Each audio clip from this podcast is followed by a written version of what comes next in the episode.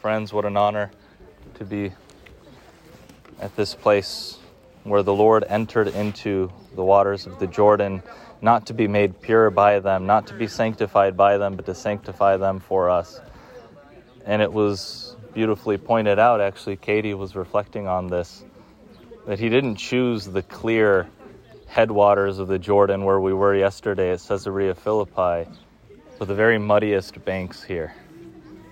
where it has gone through the depths of the human condition, through many twists and turns, and into this he was baptized so that he can bring us out of it.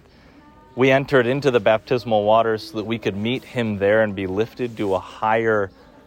form of existence. And on the bus, Shafiq said, I think he thought he almost made a mistake when he said that today we're going to renew our wedding vows and he said, We're renewing our wedding, no, our baptismal vows. But that wasn't a mistake. Because deeper than a love,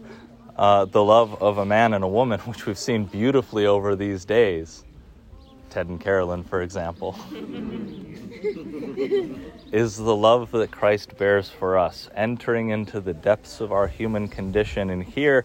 we proclaim our love for Him. We say to Him, Yes, I want to live out what was promised for me in my baptism.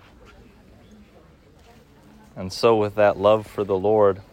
we renew our baptismal promises and we treat it with that kind of a seriousness that we would have for a wedding because we are members of the bride of Christ and He loves us with a love that goes all the way to the depths and brings us all the way to the heights of heaven.